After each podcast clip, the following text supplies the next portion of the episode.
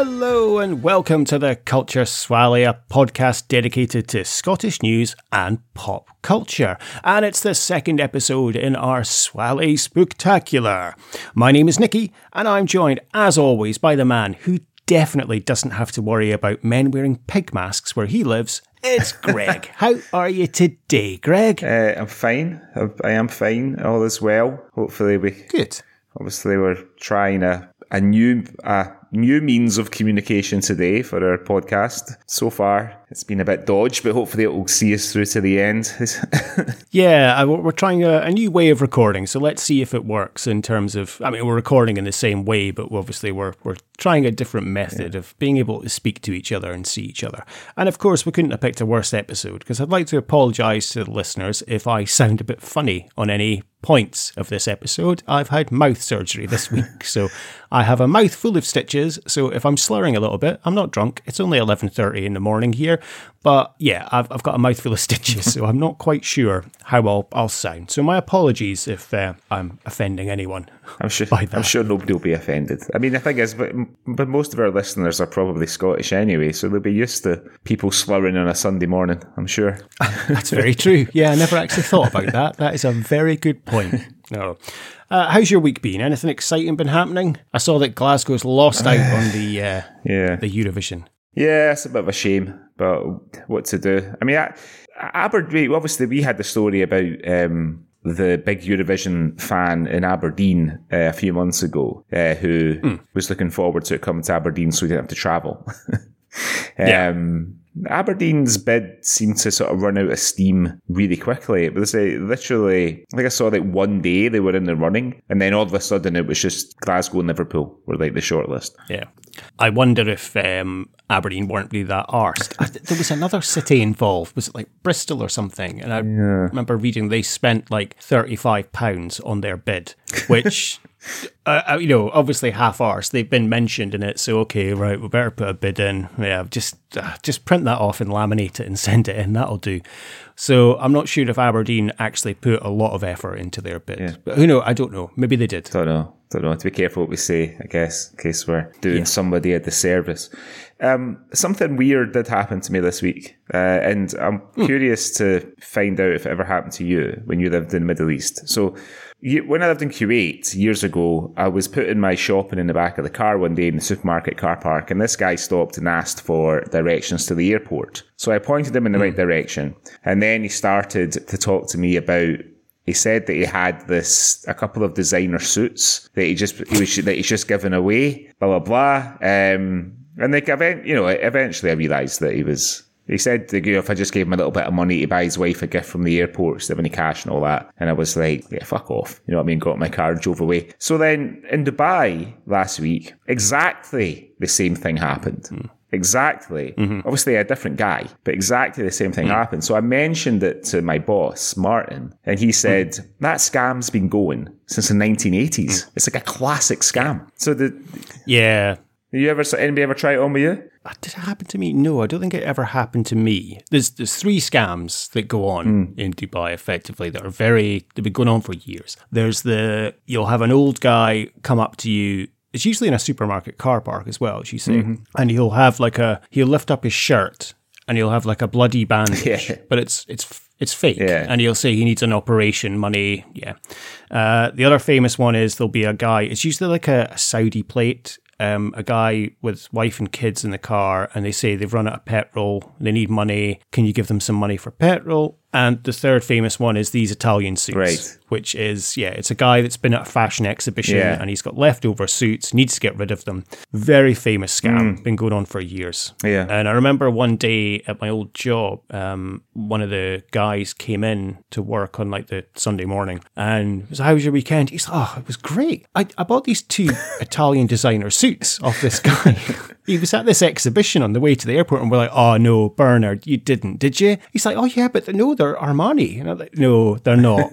if you peel off that label, they're probably Primark or yeah. something. so, very famous scam that's been uh, going on for years. Yeah. So, no, it's, yeah. I mean, it's just it's such a bizarre one. You know, what I mean, yeah. so what color suits did you get? yeah, no, I'm, I'm uh, I think I don't know. I mean, I'm quite good Uh, but even if, if I don't sort of see the scam coming Im- immediately, it usually doesn't take me long. It helps being a sort of naturally jaded, cynical person. You know what I mean? Mm. People might think you're a miserable bastard, but on the other hand, it's very difficult to take advantage of you. and you do become so heightened awareness of these things. Yeah. Uh, I think it was last year I got a phone call in Amsterdam from it's a electric car company that we use for um, you know, in Amsterdam, you, they have these electric cars yeah. all over the street, and you can hire them per minute, and you just you know drive to your destination. And one of the companies I use, they called me to say, "Hey, congratulations, you've won two tickets to the F1 because this." And instantly, I was like, oh. "No thanks." and they're like, "Are you sure?" And I'm like, "Yeah." Because my first thought is I'm a, it's a scam. But I was like, look, I'm not really an F1 fan hmm. anyway, so it's fine. Don't worry about it. Got off the phone, and my wife's like, why didn't you take them? Like, you could have sold them. And I was like, but I, I don't want to take the risk mm. of giving, because then I'm going to have to give my details and stuff. And yeah. so I was like, yeah, I'm just wary of stuff like that. Yeah, me too. Yeah, totally. Yeah, I get like you because a lot of the banks use like an OTP now. You get a lot of phone calls from people saying that they've won. Like we, we used to get a call quite regularly in Kuwait saying that we'd won some like load of money. They, they random mm. so they, the bank are randomly randomly selecting people to give them like a hundred grand, and we were one of the lucky ones. And, and I'm like, well, if you're calling from the bank, why do you need me to give you an OTP? you know what I mean? Get to fuck. And and these scams are never realistic. You know, like F one tickets is quite realistic. Yeah, yeah. But the um, you know, you've won a hundred thousand pounds. oh right, great. Yeah. Thanks. awesome. I really believe yeah, that. I'll, I'll, t- I'll, I'll take it in fifties, and, I'll come around and collect it. So, oh wow, yeah, so yeah, that's my little very bit, famous scam. That's my little bit of excitement uh, this week. I was just it was I was sort of bemused that it was just exact. It was exactly the same. You know what I mean? I mean, I, am I'm, I'm sure I'm not the yeah. only person that's that someone's tried that on with, like, or like a random person has tried that on with more than once. Because there's obviously like a, a number yeah. of people that do it. You know, fucking yeah, cunts. Oh no, definitely. It's it's probably handed down by generations as well. and there's just this group that go around with all these dodgy Italian suits to to sell to unsuspecting punters and tourists. Well, I, I was thinking to myself, I mean, this can't ever work. But then you just told me it that does. your old your old buddy Bernard's got you managed to get cunted off by one of those guys. Genuinely. And he came in so pleased with himself that he'd managed to get this bargain of these Italian suits. oh, poor Bernard. Never mind. Yeah. okay. So I was going to say, shall we? Shall we do some news? Let's have a look at what's been happening in Scotland this week, Greg. Hear the jingle.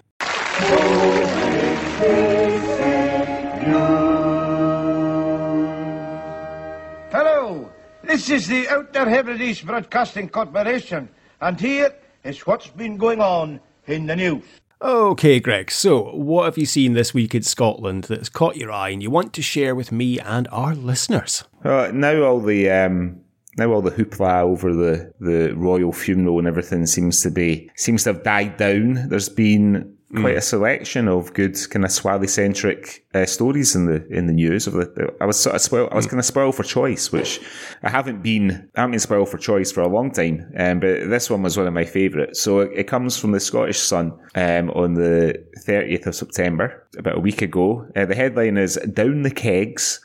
Man tries to stuff six litre Tennent's keg down the front of his trousers. Uh, gloriously the moment is captured on CCTV. Um, the guy's oh, wow. the guy's face has been pixelated out, um, but there's a great shot of him They try to stuff this like what, what is essentially a big can of Tennent's down the front of his jeans.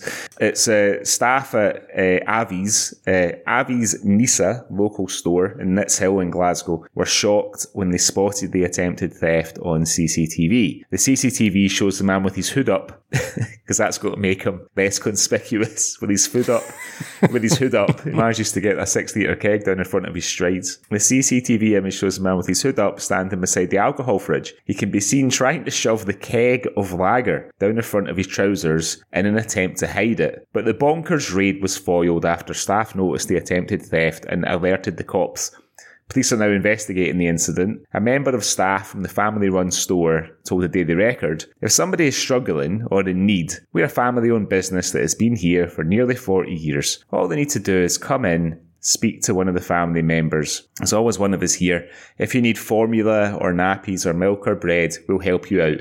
Oh. But if you're trying to steal a six litre keg of Tennent's, that's not a crime of need or desperation. Well, I think it depends how you look at it. Um, The store also claimed the man was verbally abusive and threatened staff members who were working at the time and tried to stop him from stealing. The store have also confirmed that the police are aware and they also have the guy's name. Um, a spokesperson from Police Scotland said a 22 year old man was arrested and charged in connection with shoplifting and breach of the peace uh, after an incident at Craigbank Drive in Nitshill on Wednesday, the 28th of September. 2022. So yeah, um, if you go on to the uh, Scottish Sun website, or we could, I always say we'll post stuff like this on their Instagram, and I always forget, but um, Never no, I'll, um, I'll try and make an effort to do it this week. I presume he was wearing jogging bottoms and not like tight chinos or anything to try and stuff this keg down, was he? I mean, I'm already, I'm looking at the picture. It looks like he's, I mean, it, I'm saying from the picture is they could be jeans that he's trying to stuff it down the front of. I'm not saying they definitely Oh are, word. but they could be. They, you know, they, they've got a bit of a genius look in the picture. But um, yeah, not exactly the perfect crime. Have you ever tried to steal something ridiculous like that? And and Um, enough and enough time has passed that we're not going to get a phone call from the police for bringing it up in the podcast. No, not that I can think of. I, I've told the story before about a, a drunken night out, and me and a few friends stole the chalkboard Yeah. from outside a Oddbins, but the police caught us and we had to put it back. And obviously, we know about you stealing a chair Yeah. from outside my old place of work. I no, I don't think. I, well, I, again, I've told the story about us stealing stuff from my old place of work in terms of football helmets and baseball bats. I can't think of anything that no that I've stolen that. Uh, there was a time in Dubai actually. There was a, in fact, it was it was for the very beginnings of this podcast project. Right. I was looking for a new table that I could put the microphone on, and this was back when we were recording like the very very test episodes Yeah. when we did like Oasis, definitely maybe I think because we weren't quite sure what the Swally was going to be. Yeah. And w- one of the neighbours of beside where I lived had a, a it was a perfect table for the purposes I needed it. It was outside, like in their drive, Right. and I wasn't sure. It it was close enough to the bin for me to think that maybe it was for the bin, but also far enough away that maybe it wasn't for the bin. So I wasn't sure. So I went out at midnight and it was still there. So I just took it. what about yourself? Have you got anything that you've um, I mean, I've, ridiculous things that you've stolen? I've stolen so many things over the years. It's um, it's just try, it's just trying to think of like it's just sort of narrow it down. I mean, when when I used to work for quite a well-known restaurant chain in the UK, I wasn't above getting a taxi to the restaurant in the in the dead of night, making a taxi driver wait outside, going in, helping myself to a case of lager. If I was having a party or something, you know, if you know, if people were coming back after a night out or something, um, and then, you know, flinging it in the boot of the taxi and sh- sh- shooting back into town with it. Yeah, I, was, I, I don't know how I never got caught doing that. And the, the thing is, like, I never ever felt like I would ever get caught. Wa- I, I never had any regrets, like, because I was always a bit pissed when I did it, you know, and like, when you sort of sober up a bit, I never had any regrets, never worried that I was going to get caught, and I never did. I must have hundreds of pounds worth of booze. I'm not proud of it, obviously, as a as a parent to, to impressionable young women and everything. It's you know, but uh, it was tough times back in those days, you know. I'm not sure there's a beautiful model to that story, Greg, that we're telling, but never mind. Yeah. So yeah, well, that was my first story. Uh, what's your first story this week? Well, I've got a, a slightly spookier story for our Swally Spooktacular. Uh, now, do you remember, Greg? It was one of our very early episodes, and I had a news story about a safe that was found in a river. My favourite, perhaps my favourite ever news story that we've ever done. Yeah, it was like episode three or something like that. It was really old one. I think so, yeah. I'd like to go back and revisit that, actually. And it contains um, pornography. Yeah, and And condoms is what they call. Yeah, that's Yeah. right. Yeah, condoms of pornography. That's right. Uh, so there's been another find in uh, a river Okay. in Edinburgh. Uh, it's in Leith. So, this is from the Scottish Sun this week. Workers were left mystified after finding a collection of voodoo dolls in a Scots river. Uh, the team from the Water of Leith Conservation Trust were out cleaning the river when they made the chilling discovery. The creepy dolls were found locked inside a large black box resembling a treasure chest yesterday afternoon when the team were cleaning the streets near the water in Edinburgh. And there is a photo of this. I'm not going to say we'll put it on the Instagram because we'll forget. And it is. It's like a little black treasure chest box, and it's got some weird drawings on the like the inside lid, and it, it's very spooky. And there are indeed these four little voodoo dolls inside. The four doll like figures were found wrapped in white sheets and what appears to be needles sticking out of them. Uh, it came as part of an impressive haul for the volunteer crew, who also discovered a bike, two chairs, a mattress, and a cupboard. In the one day, the group managed to collect all of these items, as well as a large sack full of plastic. A picture of the dolls uh, in the box, as well as some of the other items, was shared on social media. Volunteers posted on Twitter this is an impressive haul of rubbish in the river, walkway, and surrounding areas of Leith. We even found voodoo dolls. Big thanks to our volunteers. But users were left spooked by this um, as they flocked to the comment section to share their thoughts. One person said, How does one recycle voodoo dolls? Is there a special ritual to unbind them? Another added, Blimey. Uh, someone else who was very concerned posted, put those dolls back right now. uh, it's it's not the first time the team have found strange objects in the river. Earlier this year, volunteers were shocked when they found a gun when cleaning out the river. Uh, but there's no mention of the safe full of porn and condoms. So, uh, yeah, a, a, little box with four voodoo dolls inside. That's a, a bit of a scary find. Would you, would be a bit unperturbed if you found this treasure chest, opened it, and here's four voodoo dolls with needles sticking out of them. No, because it's all bollocks, isn't it? Like it's no such there's oh, no such thing as voodoo. Um, yeah, somebody's like gone to the trouble to fly tip those dolls. I feel like you could just yeah. have taken the pins out and given them to like the Oxfam shop or something like that. You know?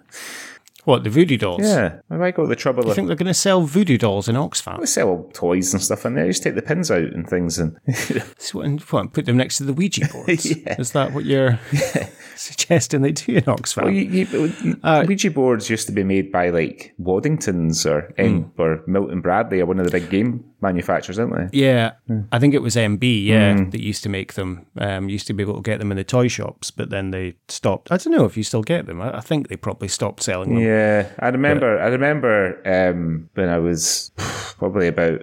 10 or 11, uh, me and my mate made one, or how we thought one should be made. Just made, his dad had a bit mm. of hmm. like wood in the garage, and we just sort of drew letters and numbers on it and stuff. But it fucking never worked. Do you know what I mean?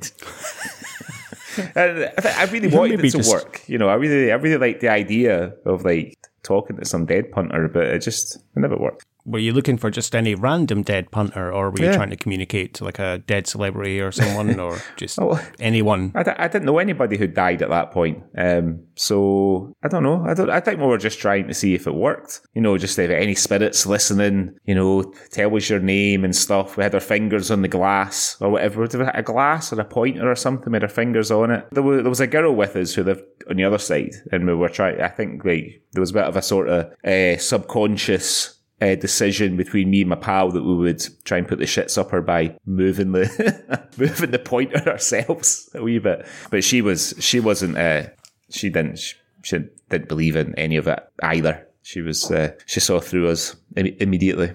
So yeah, I didn't never tried with a Ouija board or anything.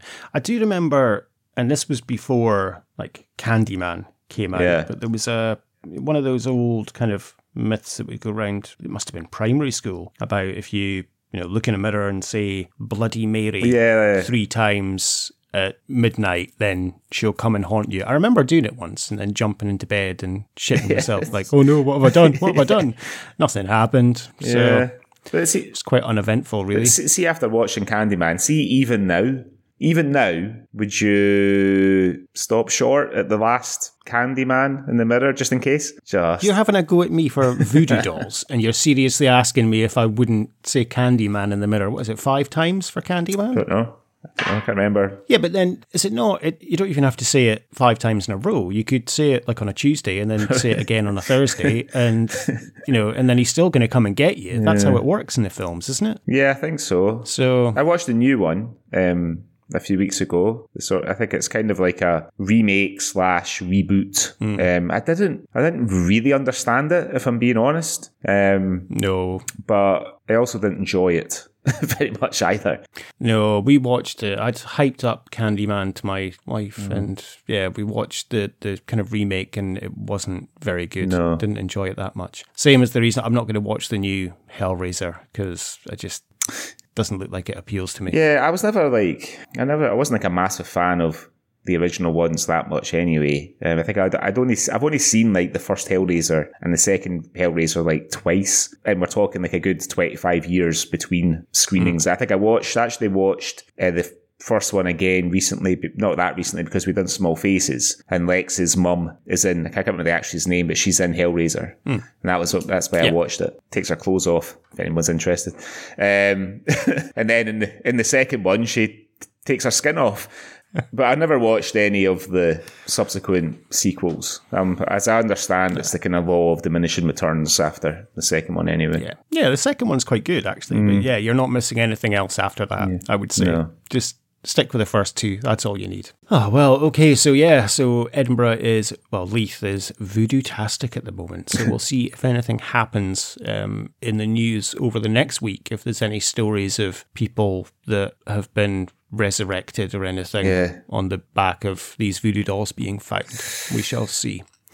So. That's my uh, first news story, Greg. Uh, what else have you seen this week? Well, I've got a kind of Halloweeny story. Uh, it's not quite as uh, creepy as, as your one about the voodoo dolls, but um, this again comes from the Scottish Sun. Sort of getting back into it after uh, doing the requisite amount of um, royal articles after the funeral. Um, so the headline is Last Thing You Need Scots woman giving away brand new coffin after her husband had lived longer than she'd hoped.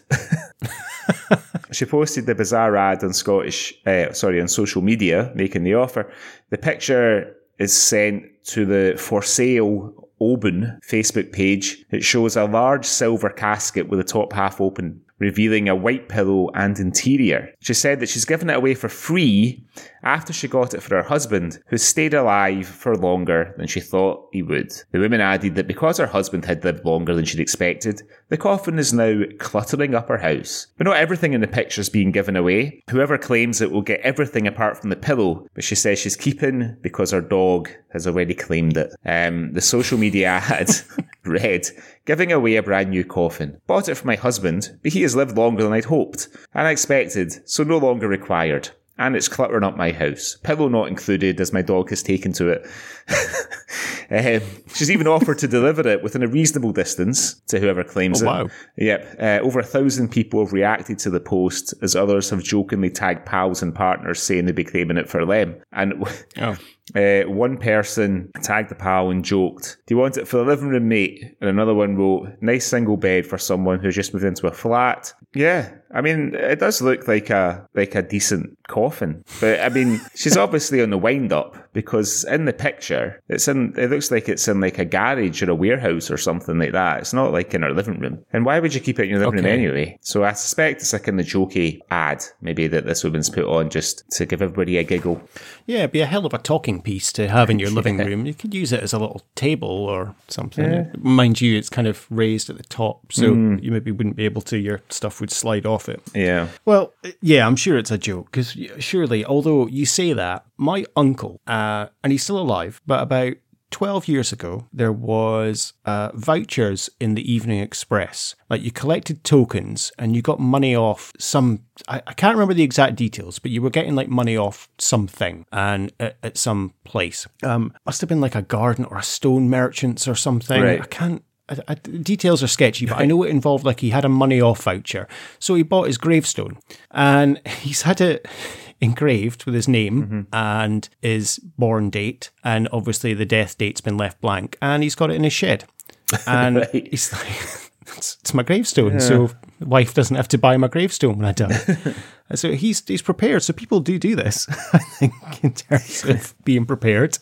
So maybe she genuinely has got her coffin um, for her husband. Husband. But surely, if you've kept it that long, would you not just keep it now? Because if a few years have passed, then Well, it's know. closer to the end anyway, isn't it? Yeah, well, every day is closer at the end, isn't it? So, um, yeah, I mean, I think she's, I think she's just trying to give people a bit of a laugh on Facebook. I'm sure she's probably just copied and pasted a picture from some coffin merchants Yeah. to uh, spread a bit of maybe a bit of late September, early October ha- joy. I don't know. It certainly seems it certainly seems to have done the effect. She had quite a lot of um, quite a lot of uh, quite funny comments from people. So, Ah, bless. do you think that's something you'll do? You think like you'll start to get organised when you hit fifty or something? Like better start better start buying stuff now just in case. I don't think so. No, I'll probably still be buying wrestling toys and Ghostbusters toys when I'm 50. I don't think I'll be planning for my uh, my coffin or anything. No. Yeah. It's no, no. Why? Are you? Have you already thought about this? No, I can't. I can't say I have. Um,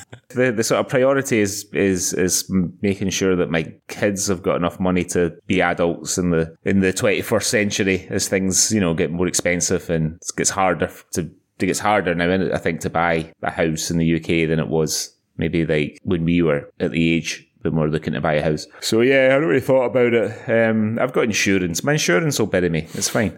You know what I mean? And, and Paula likes choosing stuff. She likes like going through catalogs and selecting things. So Ah, you know, perfect. Yeah, so the, the perfect sort of There you go. the perfect legacy. Giving Paula some shopping to do. She'll be she'll be pleased as Yeah. pleased as punch. That's a lovely little gift fr- from the afterlife that you've Yeah, left for exactly. her. Wonderful. Exactly.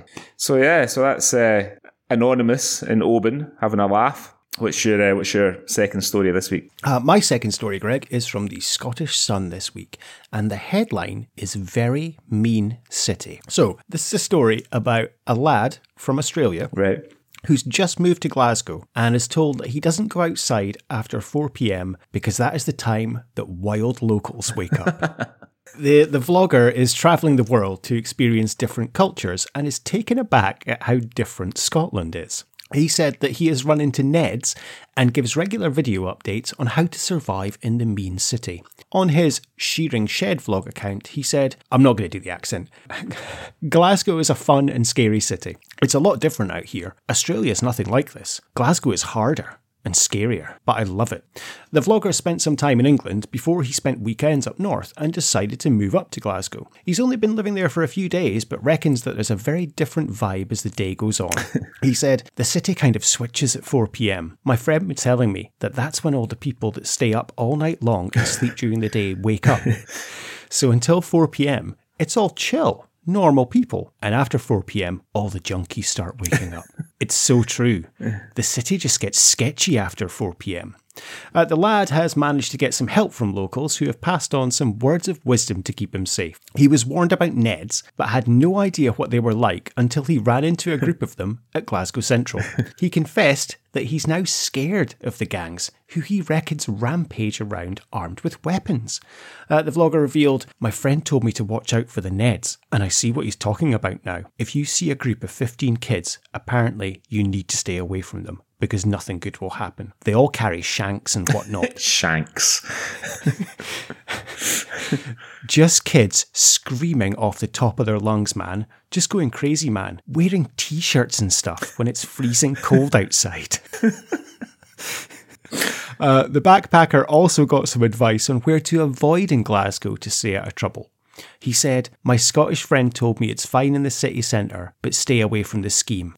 It's good having a local's perspective. It's a foreign country to me. There are different rules and stuff. Many locals have commented on his TikTok post disagreeing with his tourist review. One said, Glasgow's not that bad, bro. Another added, Glasgow is one of the most friendliest cities in the UK. And a third joked, this is so dramatic. so, Greg, you obviously have lived in Glasgow, and, uh, but did you ever avoid groups of kids wearing t shirts when it was cold? Because that seems to be a warning. Uh, did you stay away from the scheme? Um, I mean, I- you know, I lived there for a long time. I never had any, never had any trouble at all. Um, you know, like the city. I mean, there's like generally those young guys who knock about together, they're not really interested in like hurting or fighting with anybody that they don't know. You know what I mean? Like they they'll, they'll go after uh, rival gangs and things, and uh, I, you know I, you sometimes see a little bit of trouble in the city centre. But I've I've certainly never crossed the road to avoid groups of youths hanging around. Equally, uh, I didn't really spend a lot of time in the scheme either. You know, maybe just to go and buy some drugs, but in and out, you know. so yeah, there's there's a lot. Of, it's I remember my dad telling me that years ago, like before I was old enough to go out in town, and he said, you know, like town's fine. He said, just you got to be careful if you go out of town, certain parts, certain Yeah. certain areas and things. But that's that's true of hmm. any city. So until 4 p.m., it's all chill. Yeah. normal people. And then after 4 p.m., all the junkies start waking up. The city just gets sketchy after 4 p.m. Is he just describing Michael Jackson's thriller video? The in the winter when it gets dark, oh, they all rise up Yeah, and yeah. start Yeah. start dancing around in the Glasgow subway. If you- go to the East End of Argyle Street in Glasgow, it's there's there are definite thriller vibes any time of the day. so is. It's like there's been a some it's like there's been some kind of environmental disaster down there. People with arms missing and stuff like that. Um, no, I mean, I, I, mean, I, I, I don't, I don't know. I've been, I've got to take his word for it. The same about in Glasgow. He was, uh, he lived. Is he staying in the hostel, Jamaica Street? I'd imagine it's the in the centre of Glasgow because he's too scared to go anywhere else. Um, it doesn't mention where he's staying. But, It's just that he's been told to not go out after 4 p.m. and to stick to the city centre. Someone's winding him up. I, d- I don't know why you'd want to go anywhere else. You might go up to the West End or you might even go over to sort of Shawlands or somewhere, but I feel like you'll be fine in both of those areas as well. He must be staying at the Euro Hostel uh, on Jamaica Street, the one opposite that Jury's Inn where you stayed that time when you came over for Scott's wedding. Oh, yeah. Yeah. It's a Yeah. Euro Hostel there. That, there may be other hostels in Glasgow, but that's the that's the one that I know. Not that I've ever stayed in it. Yeah, because if he is travelling around, he says he's only been there for a couple of days. So I guess, uh, yeah. So there you go. That's uh, Australians' review of Glasgow. so if you are um, intending to go to Glasgow for any of our overseas listeners, then there's some top tips for you to avoid trouble. Just stay in after 4 p.m. I agree with you. I've, I don't think I've ever seen any trouble. I mean, I've been to Glasgow. Well, I have seen trouble, but it's been around Ibrox Yeah, yeah. um, and when I've been on a Aberdeen supporters bus, Mm-hmm. but I can't say I've seen any trouble when I've been in the city centre or anything. the- and I've been to Glasgow many times. the worst fight I ever saw, and I, only saw a couple. I may have mentioned it before, but they, I think probably the worst one, just in terms of kind of people really going for it, was um, I was coming past the Archie's Cafe under the Hielanman's umbrella one Saturday night. I was going to catch the bus out to Langside, and there was a police van attempting to arrest uh, a group of girls who were fighting with each other. And even and even when the police were trying to huckle them into the van, they were still trying to get at each other. But they were they weren't like sort of girls dressed in like leisure wear and stuff like that. They were dressed up for a night out. You know what I mean? It was like short skirts, heels, sparkly blouses and things, no jackets because it was only November, you know, it's not that cold. Um, and, uh, and it was probably, yeah, it was like, and I think the policemen were, they were, they were quite young as well. I think the policemen were, they were trying to sort of handle them kind of firmly and get them into the van, but I think they were also trying to be a bit, because there were one girl in particular, she was skinny as anything. Like should would like looked like she would have broken in two in a bloody high wind. So they, they it was there was there was one WPC there, but the rest were guys, and they were trying to sort of get these girls in the back of the police van as uh, as sort of quickly and carefully as possible. But they were toiling, and so I I, I did what any other Glaswegian man would do. I s- s- stood around for five minutes watching it all unfold before uh, and having a bit of a laugh about it with the with the with the guy next to me, and then before fucking off and catching the bus. Oh well, that, uh, exciting times. Um, but yeah, you didn't see any the, the running about with shanks No, or anything, or shank. shouting at the top of their lungs. No. No, I can't say that I did. Um, have you seen anything else this week, Greg? Nope, that's all my news. You have anything else? No, that covers everything that I've got this week. Uh, there's a couple of other stories, but no, I'll save one for maybe another time. Okay, uh, right. Well, before we get on to what we're going to be talking about today, let's have a little word from our sponsor. You can start satellite TV with Aberdeen Cable from $5.95 a month and choose all the channels you wish movies, sport, pop, and kids without the big dish. Don't get lost in space. Come down to Earth with cable. Aberdeen Cable. Satellite TV, better by cable. Okay, Greg, so it was your choice on the Swally Spooktacular this week. So why don't you tell us what we're going to be talking about on this episode? So I chose the 2014 uh, British thriller horror film set in Scotland called White Settlers, directed by Simeon Halligan, I'm sure that's not his real name, uh, starring Pollyanna McIntosh, the artist formerly known as the Size Queen of Filth, Lee Williams, Joanne Mitchell. It tells a story of Ed, who is fucking, we'll, we'll, we'll come on to it, but Ed is a total fanny, played by Lee Williams, and Sarah, played by Pollyanna McIntosh, who want to get away from their busy, stressful lives in London, so they buy a remote farmhouse in Scotland. Um, but uh, unbeknownst to them, a group of people also have their eyes on the house. So I thought that this was going to be, I thought it was going to be a sort of supernatural thing. I was a bit disappointed when I realised that it wasn't. I thought because the estate agent mentions that the house is built on the site of a battle between Scottish and English uh, troops back in medieval times. I was expecting a sort of supernatural, spooky, kind of paranormal activity type thing. Um, and it's you know it's, it's, it's a sort of by the numbers home invasion kind of straw dogs ish. What did you think of it? Uh, the first I'd really become aware of this film was probably when I was looking at Pollyanna McIntosh mm. for must have been Filth yeah. or Bob Servant and just looking what else she'd been in. And I did see it and I did think, oh, oh, that could be worth a watch. Maybe I have to give that a try. Yeah. Watching it for the first time, it's not very good. It's, it's not great. It's, uh, it's it's as you say there are a couple of elements that I did quite like and I will I'm not going to slate this film completely there's a couple of things that I thought were quite well done yeah. it is very much uh, by the numbers exactly as you said home invasion kind of story which has been done so much better mm-hmm. recently even in films like Hush or Don't Breathe and as you say to an extent like Straw Dogs mm-hmm. it's it's okay I thought some of the, the Scottish countryside was lovely, despite the fact this was filmed in Manchester. So we can't really take that yeah. element there. Um, it, it's very formulaic. I think they, they try to have this sort of tension and they try to throw in a couple of jump scares and it just doesn't work. No. It's it's all stuff seen before. And I wonder if it's maybe because I'm so desensitized because I've watched quite a lot of horror and genuinely there's not a lot of films or jump scares that scare me because you kind of know when they're going to happen. Mm-hmm.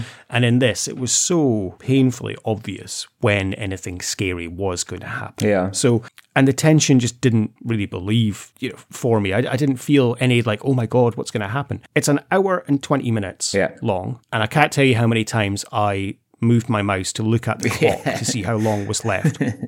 Whereas on the last episode, we covered Govan Ghost Story, which was an hour long. That flew by. Yeah. And not a lot happened in that, if you know what I mean. Yeah. Like that was very quiet and slow yeah, paced, yeah. but it just absolutely flew by. This just seemed to plod on forever and take so long. Yeah. So, what about you? What, what did you think of the whole thing for watching it for the first time? Yeah, I mean, I was sort of, sort of kind of similar to you. I think it, it has its moments. I think the the first scene the very, very first scene that we see before the credits is quite a good, kind of creepy scene. Mm. The ending is actually quite original. I thought it was quite good. Yeah. But I think the problem with it, I mean, I, I, I like Pollyanna McIntosh as an actress, mm. you know, and it's all, you know, it's, you, you always kind of want the best when for Scottish actors and actresses when they're especially when you know when you see them on like she's been on The Walking Dead in quite a big role in that, and it's like oh, it's great to see someone from you know Dumbarton getting on, you know whether it's her or Ewan McGregor or whatever. Uh, I was really rooting for her at the start of this film, mm.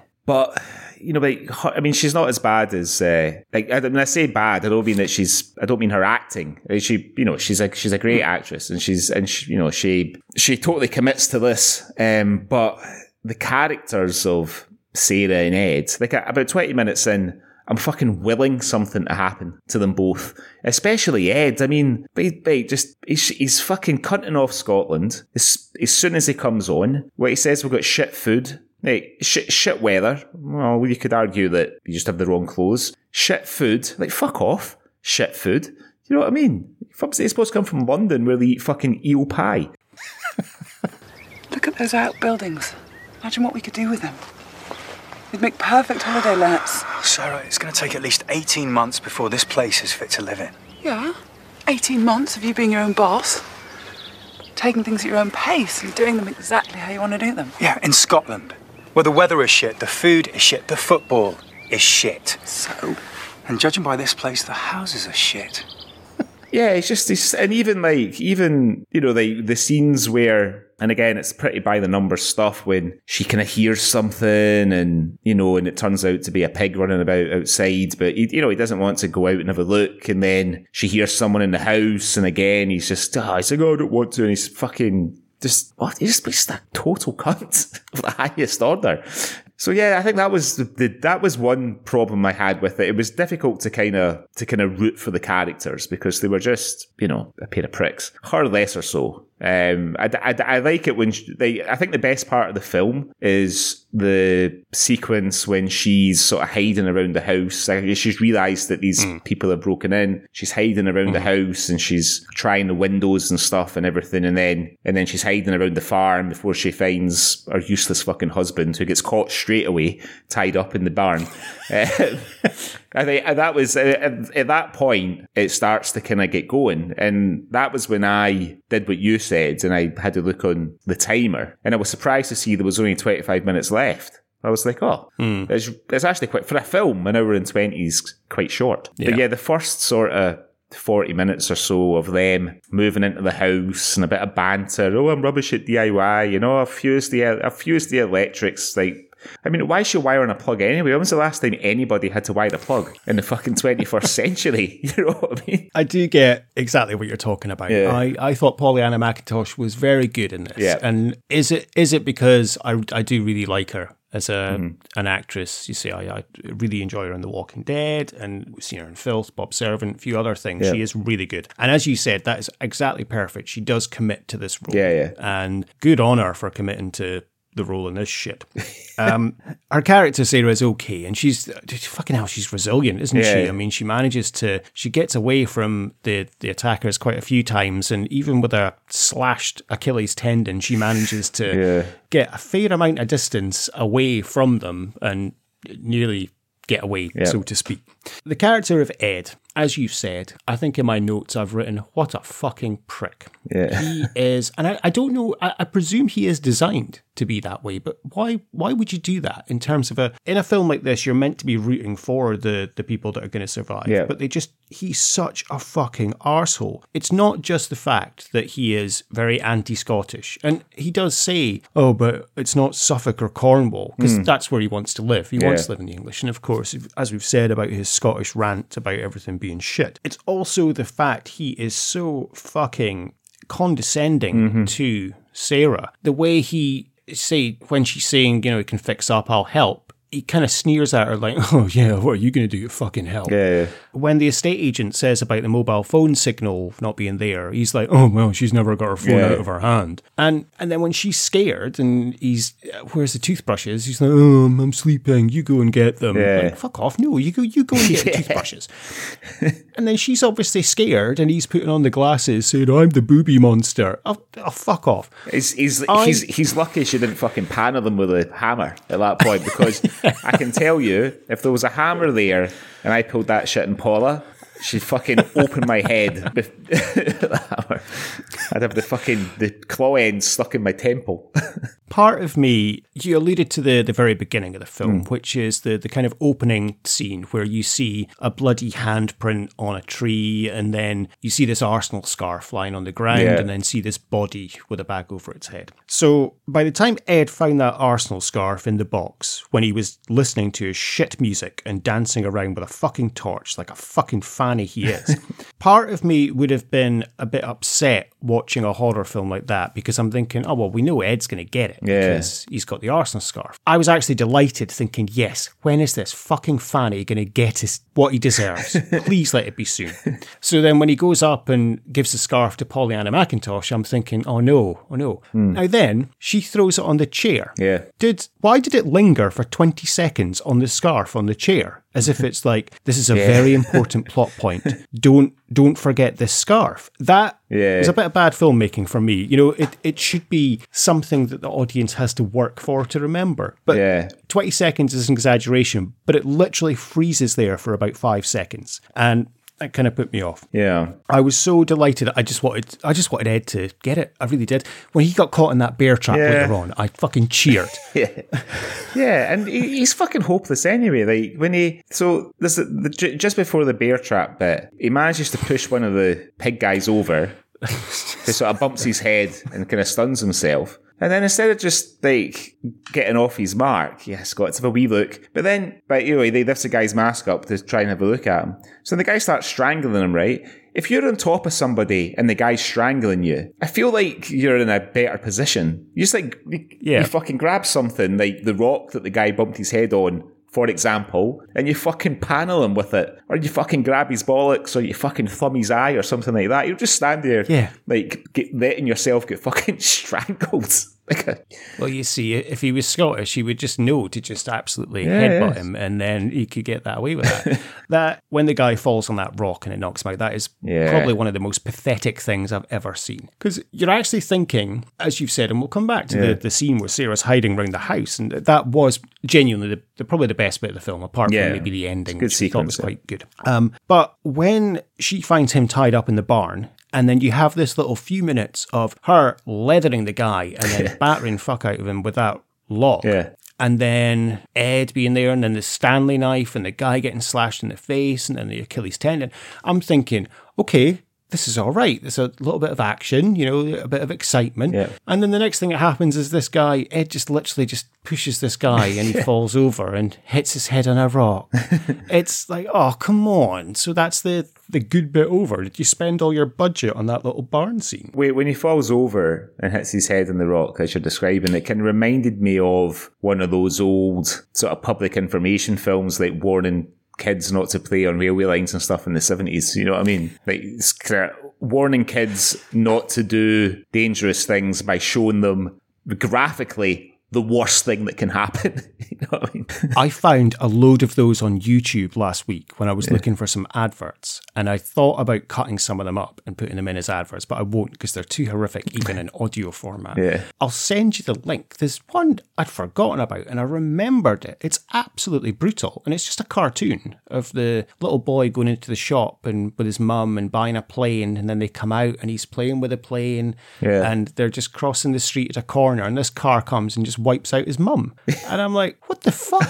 I- once I'd seen it, I remembered it from my childhood, but oh, it was traumatic. That was more scarier than White Settlers. Yeah. Um, yes, I would, um, I I would agree with you. Yeah, him that was just absolutely pathetic. And as you say, him. But of course, it's a horror film, so of course he's going to go and lift up the mask rather than battering the guy with a rock to make sure he's done, or just running. Yeah, exactly. That would be the most sensible thing to do. Yeah. I mean, to be honest, the most unbelievable thing, the thing that I really struggled to kind of get on board with in the whole film, who moves their whole life from London to Glasgow in the back of a fucking Audi TT?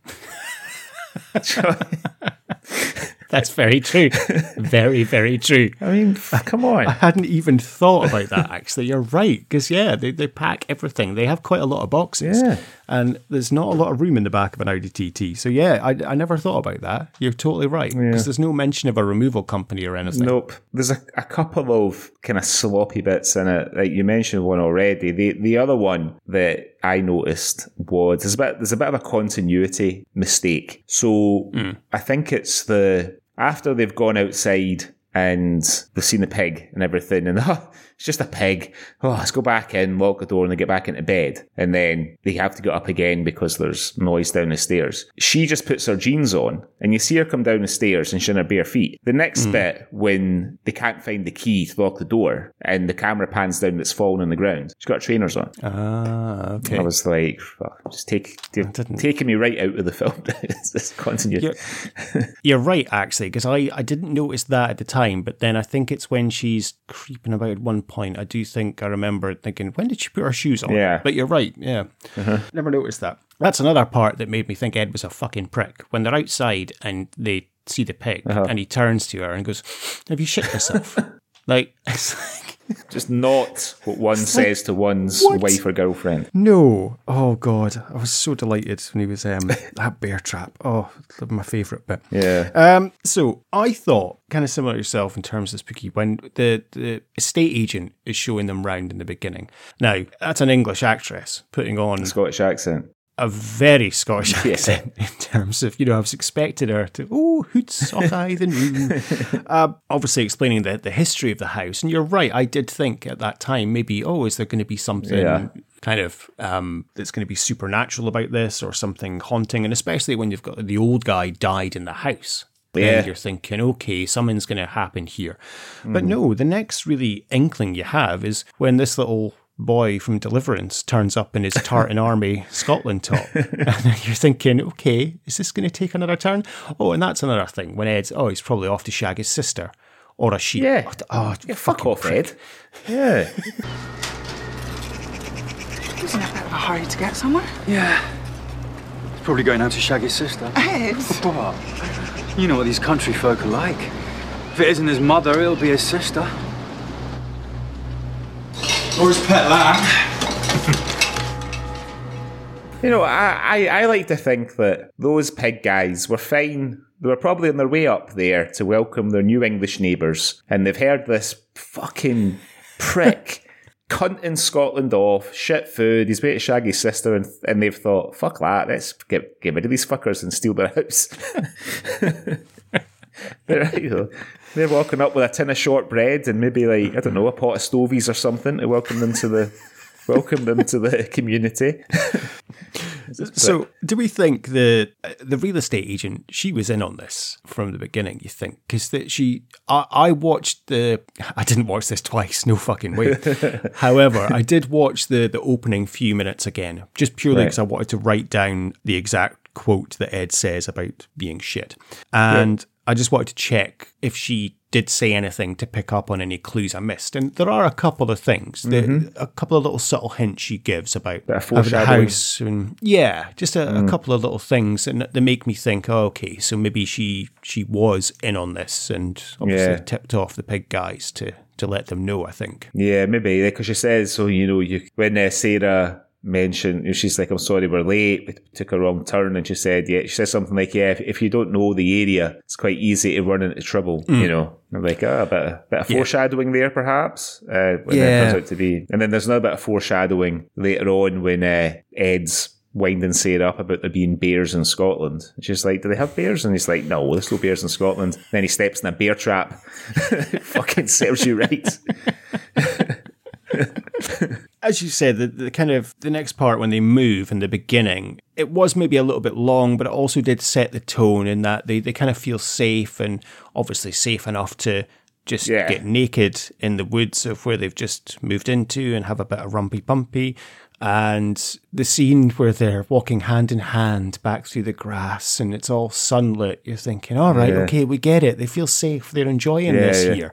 So it was quite good then when it all came crashing down to earth. Yeah, I mean, that's, that's like the first day, right? The, the first day, they've not even stayed the night. So they must have got there quite early because I've done a bit of unpacking. Sarah's managed to fuck up the electrics, mm-hmm. wiring a plug for some reason. You know, they've had time to, you know, to have a shag in the woods and all that sort of stuff. And mm-hmm. it's, you know, it's, it's cramming a lot into your first day. Yeah. And then, and as good as the ending is of, you know, they could, we'll put on the, in the description that we do spoil it. So if anybody wants to watch it, they can do before they listen to the podcast. But um, the ending when they wake up in Manchester and the family that have been terrorizing them just moved into the house. I kind of feel like there's a resolution after that Sarah, she's going to say, well, these Scottish guys in pig masks, they kidnapped us, they scared us, one cut my Achilles tendon, this silly cunt's managed to step in a bear trap, we've woken up in Manchester uh, near the tram line, all our stuff is I assume,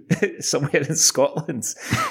you know, I think they could probably go back and, you know, they've bought this house. you know what I mean? Like, do you think they can get our money back, at least? yeah, I think that's the okay. So the ending is I, I did quite like that twist. It's quite Yeah, original that they, Yeah, it is. say, It's they're just waking up in Manchester, and that was the the only other bit of tension maybe is when Sarah. You know, It's daylight, and she's she finds that, and you can see the cars passing on the road, and you think, "Oh, Yeah. Mm-hmm. is she going to make it?" And then the Land Rover comes behind her, and it's over. Yeah. And then, yeah, all, just all these people having a barbecue in this house, and it's all lovely, and They all seem really nice as well, don't they? they, they do, yeah. They're like, oh, oh, I wouldn't mind. I wouldn't mind stopping in and having a beer with those guys. This, this seems like they're having a nice afternoon there. You know? yeah, they've ploughed their life savings into this house, and it's the big plan. You know, their, their Audi TT's still there. And you're right. If they are found gagged and bloodied, and Ed's got a massive head wound, you know, that Rab C. Nesbitt would be proud of, and as you say, her Achilles tendon's fucked. Her, his leg must be fucked from the bear trap as well. Yeah. They're going to go to hospital. The police are going to be involved because they've been found in the middle of town. Yeah. And as you say, when they give their statements, then Yeah. the police are going to be, what are they going to do? Like, will they turn up at the barbecue? No, we've always lived here. No, no, it's, it's um. And that's the thing. Are the pigmen from, are they the sons of the guy that died? I, I can only Because it's assume never that. Made clear. I can only assume that that's the case. Um, yeah. And, and there's loads of them as well, isn't there? Like that scene that you mentioned Yeah. earlier when we think she's going to make it and then the Land Rover comes up and then loads of them come out of the woods. And I thought, I'm thinking to myself, I thought there was like four of them because there's, there's, Yeah. there's the one that she panels with a bit of wood. Then there's the one Mm-hmm. that she stripes with a uh, with the Stanley knife, and then there's the other 2 the guy with the axe and the guy with the sort of uh, neckerchief thing on. I'm like, where where'd Mm-hmm. the other four come from? Well, they must have went and got reinforcements Yeah. when they realised that escaped. So Maybe. I can only presume maybe the estate agent was one of them as well in the, the pig mask. And well, they didn't really meet anyone else, did they? So. I can only presume they went and got the reinforcements. And I did think that was me a bit cheating because, as you know, with a horror film like this or Home Invasion, you are kind of counting Yeah. the, the number. So you're like, okay, so there's four. Well, um, initially there's you see the two, and then there's three in the house, and then the one in the barn. You're like, okay, so there's four of them. So it is a little bit of a cheat Yeah. for it then to turn out that there's eight of them in the end, Yeah. all surrounding her. it's a bit like, oh, for God's sake. but uh, maybe it was the rest of the people at the barbecue. Who knows? Yeah, maybe, maybe, maybe it was. Coming back to Pollyanna McIntosh. So, have you did you notice that it's as as she is good in this, you know, and she does give it Oh, all. yeah, yeah. She occasionally forgets that she's supposed to be English, though. Now, very much, I, I found it very funny when she's talking to the estate agent Yeah. who's English doing a Scottish accent, and you have Pollyanna McIntosh. Scottish doing an English accent, she does come out with a couple of, oh, is that right? It's like- and yeah, there are a couple of parts where she does, yeah, slip. Yeah, especially when she when the script needs her to be emotional, when she's frightened or she's looking up, she's trying to shout on Ed or whatever, her accent comes through quite strongly to the point Yeah. where, yeah, it's a bit uneven. Yeah, you would think the pig men would be like, wait a minute, hold on. Do You're actually Um, Scottish. Do you want to come to a barbecue?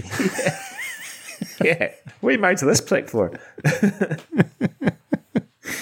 Uh, yeah, you're right. I, I did notice that a couple of times. And it, it must be difficult. I think that's probably the most difficult time when you're doing an accent if you're trying to convey emotion or try to like a you're trying to focus on something Yeah. else. So the accent is going to maybe slightly slip. I, I can imagine shouting in a in an affected accent is probably quite hard as well. So, yeah, so if you're Scottish and you're trying to maintain an English accent, you've got to shout in the English accent. I imagine that's probably quite difficult. Yeah, I, I could imagine that probably would be. Yeah, I mean, we could think of quite a few films and things we've seen where accents have kind of been all over the place. Yeah. Um, you know, I think, well, Rob Roy is a particular treat, Yeah. but uh, they're just all over the place in general, let alone when there's uh, shouting or anything to be done. Uh, the parts that I did like in this, the, the the real tropes for this type of film is when the sort of persecuted characters sort of like kind of turn on their persecutors. You know, like so like when Sarah Mm. when she's trying to climb out of the window in the bathroom, and one of the guys grabs her by the hair, and she just fucking slams his head into the bathroom wall, and then fucking punches him one so, so she can slip out of his grasp and get out the window. And then she's she obviously gets it more than Ed does because when she whacks that guy over the head with a bit of wood, she makes sure that he's fucking not getting up again. You know what I mean? She she Yeah. absolutely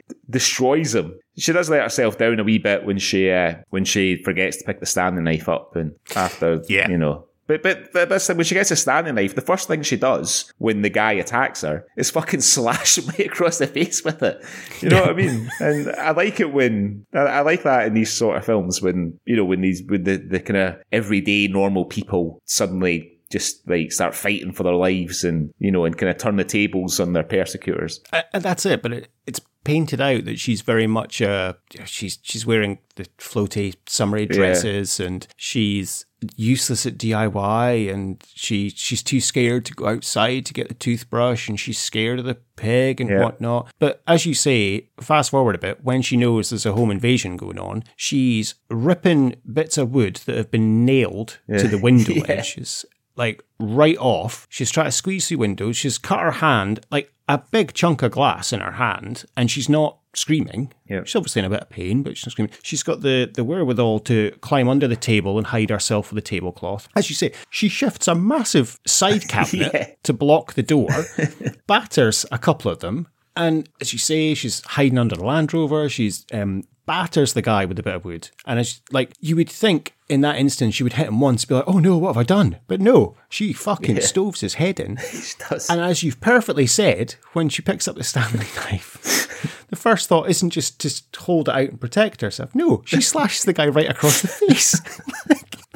she's no damsel in distress. No, she is absolutely. I'd want her on my side um, anytime. Um, but uh, as we um, alluded to, that that part of the film is probably one of the best parts. The the home invasion bit Yeah. when she's trying to get out the window and climbing, running away, and you think she's. Well, you know she's not going to get out, and then Yeah. has to run up the stairs away from them and barricade herself in. And of course, when she gets to the car, they've cut the wires. Yeah. How do you think you would? Uh, how do you think you would equip yourself in a home invasion?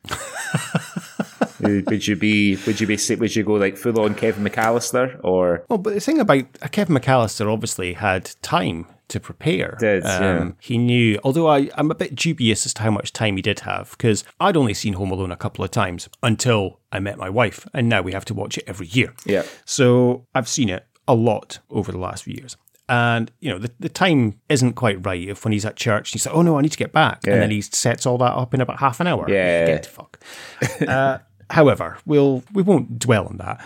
Um, it depends. Have I got time or is it like this case of Sponta- Ed and Sarah where they're literally just coming in spontaneous? Spontaneous home invasion. You've, you've all you've got to defend yourself is what is what is at hand around. You've got a fierce thought. I suppose you got you, you got you got Bobby there. He's going to be he's Yeah, going to yeah. be an asset. He'd He'll be an for them. asset, won't he, in a home invasion? Oh, he'd go right for them. Yeah, definitely. No question about that.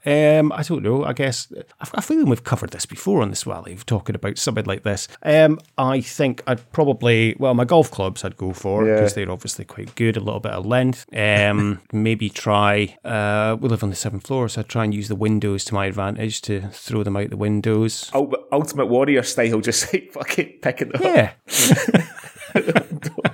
over the balcony. This is how I this is how I see it going. Right, you're in- you're in by yourself with Bobby. You're just chilling. A couple of guys burst in. You're like fucking hell. You're a bit frightened at first. What should we do? What should we do? Bobby attaches his jaws to one of their bollocks. The guy. Fucking kind of hits Bobby to get him off. You fucking see red, and that's it. Oh, yeah. Right. Oh, yeah, that'd Yeah. be it. Yeah. Then I would probably go mental. Yeah. Um, Is that like- I mean, always, if I've got like 10 minutes, then, you know, a pan of boiling water with sugar in it, you know, like prison style is always good. But if I don't have time, I mean, our, our tap heats up quite quickly, so maybe I might have time if I hear them rattle rattling the door. You want, you want one of those instant boiling water taps that you can get now. You know what I mean? Those ones. yeah. It's like, why'd you, why'd you always keep sugar next to the sink? Oh, in case of a home invasion, you can't be too careful. Need to, to be careful with that. Maybe I'll have to start burning a razor blade into my toothbrush as well, just in case I'm brushing my teeth when they burst in. Why? How, how do you think you would defend yourself in a home invasion? Fucking terribly. I don't know about. I think. I think if the kids were in, you would. You know, I'd probably discover a hitherto undiscovered side of myself. You know what I mean? But um, I think if I was home by myself, I don't know. Fucking, I'd be sobbing. Take whatever you want. Take whatever you want. I'll do whatever you want. Pretty much like Ed, basically, Yeah. because he just basically vanishes. yeah. And then, what were they? Did they think they were Bricktop as well? Do you think that they were trying to get that pig to eat Ed? I think they got that, yeah. Because he's, scuffling about. he's saying that pig's going to eat your bollocks. He's probably not. you know, he's like, just I don't know, cover it in truffle oil or something, and uh, see if the, the pig goes off. Yeah, I was thinking. So I thought a kind of fun thing to do might be to have a look at our swally tally and decide how we think our swally tally guys would would fare in a home invasion. So I mean, I, I, w- I won't do all of them. I'll just pick a couple. So how do you think? How do you think Cosmo would? Uh, how do you think Cosmo would cope? Are you joking? Cosmo would batter the fuck out of anyone that came into his house. It's James Cosmo, even now. Yeah, He would absolutely leather them and just be standing there like, what, what are you doing, boys? yeah. And just throwing them out like Big Innes Yeah. from Still Game. Like, Fa- that's how I imagine Cosmo. Like like like Duncan Ferguson, you know. yeah. Yeah, No, Cos- Cosmo would absolutely leather anyone that tried to break into his house. Do you agree? Yeah, yeah. I can see Cosmo. He's got his he's got his big fisherman's jumper on. You know what I mean? And he's got one of them in a headlock. He's fucking got the other guy up against the wall by the throat. The, the third guy's fucking shitting himself because he's realised that he's broken into Cosmo's house. Like, oh fucking hell. Just let us go, mister. We didn't realise. Okay, what about what about Dave Anderson? Now, we're we're talking now, obviously, because Yeah. he's, uh, he's quite a, in advancing years. However, Dave Anderson is a very smooth talker. Is, uh, So I think he would reason Yeah. with any home intruders and they would sit and probably see his point of view Yeah. and believe. I mean, he's anything we've seen him in, he's, he's quite a straight talker, but also very smooth. So, yeah, I think he'd talk his way out of trouble. I, I think that they would break in, they would be confronted with Dave, and they'd be like, fuck, I've seen, what have you been in? You've been in something. and then it would all be diffused by everybody, oh, that's right, used to be in City Lights. Oh, ah, I remember. And then they'd all sit there, have a, have a cup of tea. It would all be a terrible mistake. And yeah, I agree with you. Yeah. What was Andy Gray really like? Yeah. Did you have any parties with Gerard Kelly? Oh, great. Oh. What was that catchphrase again? Elaine C. Smith used to say in it. Oh, yeah. Oh, dearie me. Yeah. That was it. Aye, yeah, you're right. Yeah. Okay, we'll, we'll do one more. We'll do one more. What about uh, Stephen McCole? Oh, well, he's been working out a lot recently on Instagram. I've Mm-hmm. Yep. been following and Wild swimming uh, and stuff. And Yeah, he's uh when I say big lad, I don't mean he is. Yeah, he's well built, Yeah. and he would. Yeah, my money would be on McCole definitely to fight off any attackers. Yeah. without a doubt. Um, I think he'd be a dirty fighter though. Yeah, I, th- I well, I don't think he'd be dirty. I think he would do whatever it took. You know what I mean? There'd be no sort of, I'd be, you know, they, these guys are only 17 or 18. I don't want to hurt them too much. I don't think he'd give a fuck about that. He'd be like, I'm going to teach these little fuckers a lesson. I've got a vision of like McCole for some reason, like in his house, he's got like a mountain bike on the wall. That Yeah. obviously that's where he stores it. He's got a mountain bike like on his on, on his pulley above the above the bath his bathroom is where he keeps his bike. But he's got his bike on the wall for storage reasons, Yeah. and then somebody breaks in and he's just snaps that bike chain off, and he's using that to Yeah. batter the intruders. That's how I envisage Yeah, uh, yeah. Stephen McCole. Swinging it around his head. Yeah, Yeah, yeah, absolutely yeah, brilliant. The, the one thing that all three of them have got in common is they would handle the home invasion a lot better than I would. or me as well. Yeah, I think we can. Uh, yeah, we can agree with that. Um, so. White Settlers was nicknamed as the Scottish referendum horror yeah. because it came out just before the referendum. Mm-hmm. And how do you think this film does cope? Would you say this was anti-English? No.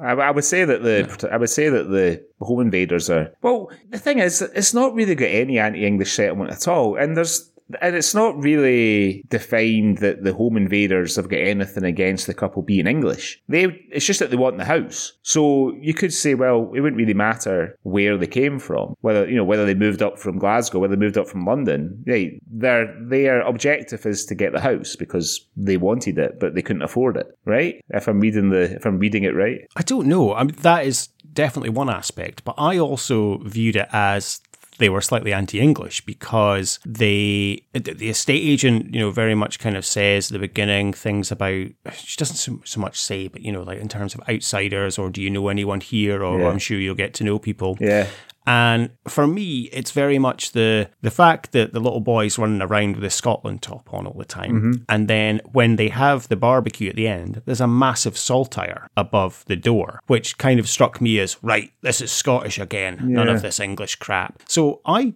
did actually view, and the fact they dumped them back in Manchester rather than drive them up to don't know, Skye or something. I I very much viewed it as kind of no, get out, you're English, you're not allowed to to live here. Well, I mean, I th- possibly, I guess. I mean, a lot of uh, a lot of critics, I think, would agree with you from what I've seen on like Rotten Tomatoes and some of the other reviews um, that I read about it. I mean, I think I, I do tend to think that if it, if it had come out like a few years later, I don't think that people would make that connection. To be honest, Yeah. um, I think it just happened. Oh, it happened yeah. to come out in 2014, which was a, around about the same time as the re- independence referendum in Scotland. Um, I think trying to give it a, politi- a bit of a political context is probably treating the film with a bit more respect than it deserves. To be honest, I think it. I, t- I sort of took it as a sort of fairly straightforward home invasion movie. Um, you know, I mean, the, the fact that they're English and, and there, there is always there's, there's there's always going to be that sort of uh, Scottish English thing, like the old enemy and stuff. And you know, you do tend to find the further north you go, the fewer English people you come across in communities and things. I guess maybe, um, maybe not now, um, Yeah. but um, I don't think I don't. I don't as I say, I think it's maybe just. I think it's maybe giving it more credit than it deserves. Yeah, I think I'd read that this was in the making for quite a few years. right. So probably long before the referendum was even to you Mm-hmm. know the the script had been written and it was kind of being passed around. So I do think that maybe yeah, there's a bit too much written into trying to make it uh, Yeah. the Scottish referendum film, basically. And I think had I been the home invaders, I think I don't think I'd have bothered driving all the way to fucking Manchester with them. I'd have just I'd have probably just dropped them off at the Welcome to England sign on the the top of the M6. fucking driving all the way to Manchester. Uh, clearly, that's an area that's difficult to park because it's surrounded by fucking trams. So you have to have you Yeah. to to have to carry them for a, a length of time to dump them in that little part, that little square. I mean, fuck that. Just fucking lay by on the uh, hard shoulder at top of the M6. Just leave them there. That mean visually that would have been a even better ending, right? You imagine the camera that you see them on the grass. The camera zooms out. They're lying underneath the "Welcome to England" sign. Yeah. Yeah, that's a trick there. Yeah, you just would have had just yeah, a passerby finding them, Yeah. someone on their bike or Yeah. yeah. I think it it gives more of a I don't know. I I, I kind of like the the zoom out and seeing that they're back in the busy city, Yeah. rather than Yeah, yeah, in the countryside. Yeah, yeah I get it. that makes So sense. Yeah. I think that kind of you know back where you belong, get back to where you came from type thing. Yeah. Do you want to hear what some of the critics said about White Settlers? Yeah, Um, why not? Anna Smith, who is a Guardian critic, says a decent watch for the genre with a, with with suspense and a promising turn from rising star Macintosh. Hmm. But Sophie Monks Kaufman of Little White Lies, a one word uh, review, simply forgettable. Oh, Yeah. Um, Diego Garcia from Spain says White Settles has little to offer. um, and Alistair Harkness from The Scotsman says fairly mediocre, boringly executed stuff, more provocative for the timing of its relief of its release rather than anything it puts on the screen. So yeah, Yeah. I think I would probably agree with that. I think it, it is maybe yeah slightly well known as I say. It's nicknamed as the Scottish referendum film, and I don't know if it's forgettable. I think I'll remember watching this if Yeah. someone asked me. Yeah, probably yeah. just because I remember it for Ed being such a fucking prick. yeah. But I yeah, it, it's not something I'm going to be watching again. Yeah. I would say. One little bit that I thought they kind of missed a trick on. So when they think that there's someone in the house, and I think Ed shouts, hmm. "We've called the police," I'd have loved it if a voice in the darkness came back saying, "No, you haven't." Eh? We've called the police. no, you haven't. yeah, that would have been very good. I would have liked that. Yeah, you're right. They maybe did miss a trick in there, but it might have made it a slightly different film. It's, yeah, exactly. yeah, they're taking it in an ultimately more entertaining direction. yeah, very true. Very true. So, do you have any more points on white settlers or white settles, as uh, Diego Garcia calls it? Shall we put it through the awards? Yeah, I think so. I, I, don't really have anything else to cover. I think uh, one thing we didn't mention is that in the US it was released as the Bloodlands. Oh, yes. Which I don't know if that's a, a better name or worse. I mean, White Settlers is okay, but there's not a lot. Yeah. There's not a great deal of blood spilt in it. Although the, the one thing that no. the one thing that it does, like you know, so I, watching violence on like in films and TV and stuff, yeah, I've a pretty strong stomach. You know, like if someone mm. if someone gets a limb lopped off or something, it doesn't because it's fantastical and stuff. But there's something about small injuries that makes me squirm. Like yeah. when when uh, Sarah gets a bit of glass in the palm of her hand, I'm a bit mm. like, and, and there's a bit of a lingering shot of her kind of removing it. I, I, I yeah. can't really look at stuff like that. And then when when the guy you mentioned it earlier cuts her Achilles tendon, I was like, oh. You know, yeah. um, I think I think it's because that's probably relatable injuries, yeah, yeah, whereas getting like a, a, machete through your head maybe isn't it's unlikely so relatable. Well, but that, um, that, Australian kid in Glasgow obviously thinks that there's a very there's true. a real risk of it for him getting shanked in the very true. Yeah, so well, yeah. So if you're if you're one of our regular listeners in uh, Canada, uh, hi Henry, or um, USA, and you're looking to watch this, yeah, don't don't look for white settlers, look for the Bloodlands. Mm. Yeah, okay. Uh, yeah, I think it'll be quite a short awards categories yeah. this week because there's not a lot that we could uh, actually cover. Yeah. Um, okay. Well, I'll fire in. Um, so the Bobby the Barman Award for the best pub, no pub, no pub. So um, the Ewan McGregor Award for gratuitous nudity. You have to give Pollyanna McIntosh a mention. She doesn't get totally naked, yeah. but you know. No, you're led to believe she's naked under yeah. her tartan blanket. So T- I, that's why I had the the woods scene. There's there's nothing else in the yeah. film. They're all very tastefully done. The James Cosmo Award for being in, in everything Scottish. I guess Pollyanna wins it by default, right? Yeah, there's no one else. Mm. Uh, I mean, I'm sure some of the the pig guys. I, I, mean, I looked up a few of the other pig guys, but it's their only film credit. Yeah. So they're very much extras. So yeah, Pollyanna McIntosh does win it by default, I would say. Yeah, yeah. Okay. The Jake McQuillan Your Teaser Award. I gave it to uh, Sarah with a plank of wood in the barn. Yeah, exactly the same as me. Yeah, definitely. the that's very much a teasoot. The the way she goes at it. So yeah. Yeah. Uh, the Francis Begbie Award for gratuitous swearing. Did you pick anything out? There's there's not a lot really. There's a couple of words here and there. I think she calls Ed a twat at one point, which I quite liked, mm-hmm. and he deserved. But the the bit that kind of made me laugh is when two of the pig men are chasing Ed through the woods. One of them says, "Come on, you fat bastard, keep up!" yeah. And kind of made me laugh. So yeah. that's the that's why I gave it to. Yeah. What about yourself? Yeah, I mean, there's not a great deal. Like there's there's the bit when Pollyanna calls Ed an arsehole, um, mm. which is difficult to argue with. archetypal Scottish moment? Again, kind of struggled. I mean, mm. I, I went for a combination of the Scotland welcomes you sign, the Highland coup, yeah. Scotland top with Tartan Army in the back, and the big saltire at the end. I mean, that's.